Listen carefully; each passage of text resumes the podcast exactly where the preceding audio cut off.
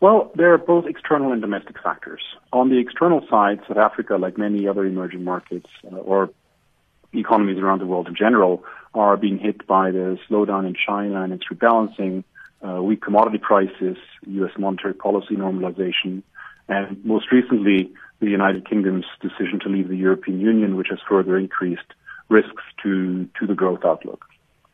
Domestically, what we've seen are that leadership changes at the National Treasury last December and other political developments have really shaken market confidence and heightened governance concerns.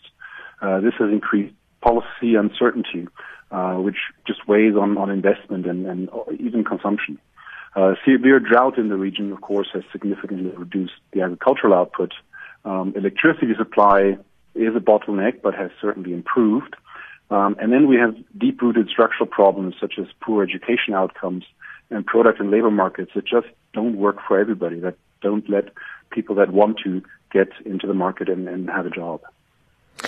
As of May, uh, the estimate was still 0.6%. And so what has changed between then and now? Um, globally, you, have seen that the first quarter was was a bit weaker than most people had forecasted, so that's certainly a change. Uh, but also the, the data releases that we've seen here in South Africa have been weaker than, than was underpinning our forecast at that time. And what about our relations with China? Has that had any significant impact on this particular forecast? Um, as I said, the, the slowdown in China and the rebalancing in China from um, more more investment to more consumption, uh, from manufacturing to services.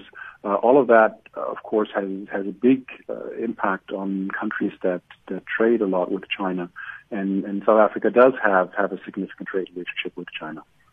So, does the IMF assessment of uh, South Africa's economy uh, mean that uh, they foresee a possible recession anytime soon?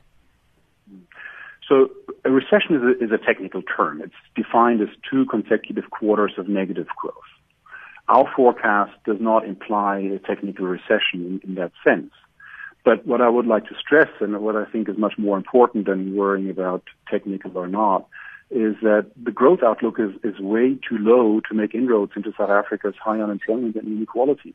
If you think of the growth rate that we're seeing last year, this year, and possibly even next year, they're lower than population growth. So that means that the average South African is worse off year after year.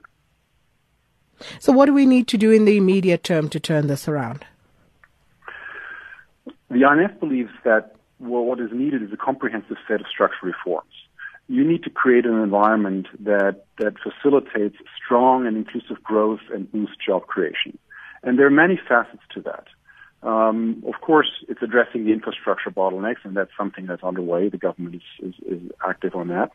Uh, greater competition in product markets, we think, would, would help reinvigorate a bit more dynamism in the economy.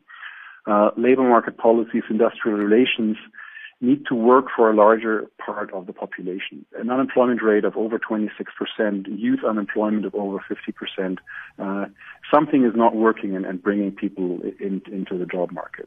Uh, also, a government uh, that that provides better services, especially in education, uh, is, is needed to to give the the school leavers uh, the skills that they need to compete successfully in the labor market for for good jobs.